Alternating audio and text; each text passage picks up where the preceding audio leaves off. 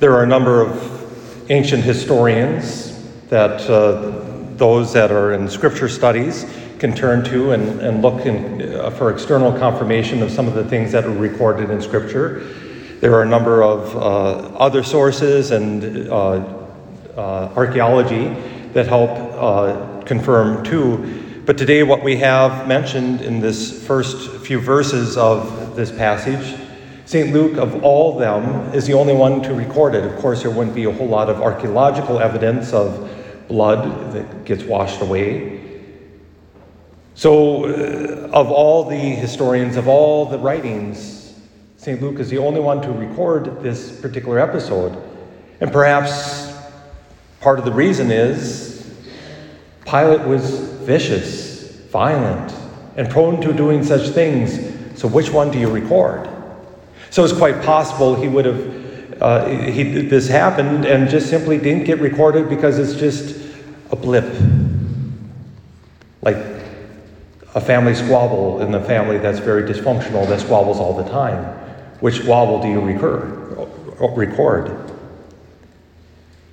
But the people are discontent and, and questioning about this, and, and, and they bring it to Jesus' attention. And, and when we read it in context, uh, uh, of the Jewish world, we might be even more horrified than just hearing about it.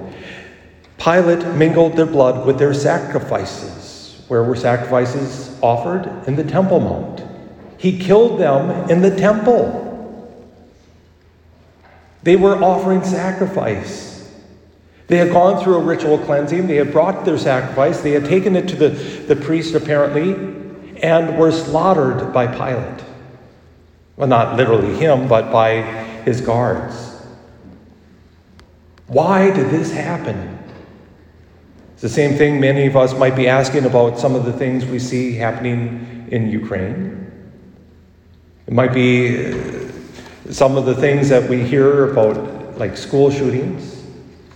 When such things, such violence happen, we ask why. And Jesus says, well, it can happen to anyone. It's a call to conversion. It's a chance to take stock. Are we living the kind of life we need to live? And then he gives another example, and this one actually is confirmed. They did find remnants of a tower in Siloam. The pool of Siloam is on the south side uh, of Jerusalem, the old city. It was one of the pools, it was the main pool of purification. So, as the people were going up to the Temple Mount, they would wash themselves in the pool of Siloam. We hear that uh, in uh, St. John's Gospel. We uh, would hear that next week uh, in cycle A as the blind man is sent to Siloam to wash his eyes. So, these 18 that we hear about, we don't hear that uh, how many were killed, of course, by archaeology, but these 18 that were killed, they were probably purifying themselves to go and offer sacrifice. They were good people, like the Galileans, perhaps. Why did they die? They're not more guilty than the rest of us. But it's repentance. It's repentance, the call to repentance. And so Jesus tells this parable of this, this fig tree planted in an orchard. I find it, uh, I, I, love figs. There's nothing like a fresh fig. When it's, when it's ripe, there's a few stores that, that can get them in. They, they usually go bad very, very quickly. But even dried figs are really good. Can you imagine your desire for a fresh fig? Nothing beats being picked right off the tree. I haven't had that experience yet. But, uh, but we know from, uh, I know from other experiences, fresh is best. Right off the tree or right out of the ground. I don't care how much dirt is on that carrot, but that carrot tastes good. And to go to the tree and see there's nothing here. And to go day after day, week after week, month after month, for three years and not have one single fig. How disappointing that would be. It's not the greatest disappointment, perhaps, but it is very disappointing.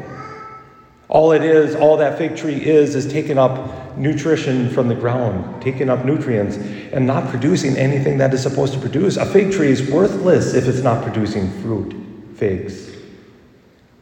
It's worthless for firewood. It's worthless. It's not a very beautiful tree. Its leaves are kind of unique. They're shaped like fiddles, if you want to know, but Uh, they're not very attractive. They're not very ornamental. They don't give whole, a whole lot of shade. They're not very tall.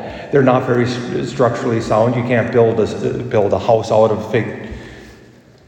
It's awful.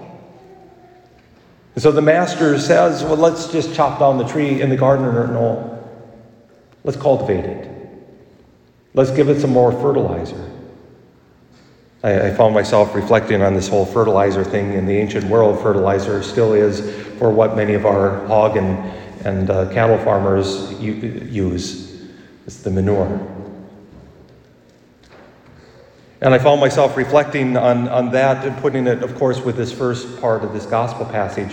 When the world seems to go topsy turvy, when the ground underneath our feet seems to go, get tilled up and, and we don't know where we stand, perhaps it's God's way of getting our attention. It's God's way of encouraging us to bear fruit. And when things seem to fall on us, like I don't want to use the word because I'm afraid my mom would come down and wash my mouth out with ivory dish soap again. But when the world comes, everything comes crashing down on us, and it seems like we have no way up, no way out. Perhaps it's God's way of getting our attention, of saying, I want you to produce fruit. God does not cause evil. He didn't cause Pilate to get on this murderous bend to murder these Galileans in the Temple Mount. He didn't simply say, well, gee, I like that tower, but I don't like those 18 people. Let's cause the tower to fall. He doesn't cause evil, but he allows it. And sometimes we find ourselves asking, why did God allow this particular evil? And that's what the people are struggling with. Why would God allow evil? Because he knows some greater good is going to come. That as we hear, Jesus wants us to repent. And that repentance isn't always from a bad life to a good, but from a good life to better. I keep saying that because it's true. God wants us to move from a good life to, to better. Again, these Galileans could have said, We're good people. Hey, look, we're offering our sacrifice. These 18 were, hey, look, we're good. We're, we're purifying ourselves. We're making ourselves clean so that we can go and offer sacrifice. And we do this all the time. But God wants more than our sacrifice. God wants more from us. He wants fruit, not just figs. He wants bananas and apples and oranges, pineapple, papaya, mango. He wants everything we can offer and everything from every one of us. That fig tree was not the only tree in the orchard, but is picked out in Jesus' parable because it's the one that's not producing. So, what are the fruits that the Lord desires? We hear about them in Paul. He lists them peace, love, joy, generosity, self control, chastity. But they go even beyond St. Paul's list. They go into the very heart of what it means to be Catholic, what it means to be Christian, to live not only a good life, but live a life so on fire for the Lord that we inspire others. To live so on fire for the Lord that people are attracted to it. Maybe that's the reason the church in the wisdom, because I can't find any other connection, gives us this first reading to meditate on as we hear the burning bush. It's the only time in the church year we hear the church cycle, we hear the burning bush, if I remember. And how in that moment, as Moses stood on that holy ground, he saw that bush afire and knew there's something more. He knew that there was something more and how he listened to God who spoke through that bush. He listened to God and went back to Egypt, to that place where he himself had escaped because he had committed a grave sin of murder. He went back there in order to bring a greater good, freedom for all the people of Israel. But he needed to experience that burning bush. You hear the voice of God calling him, telling him he was going to be with him? Did he produce fruit?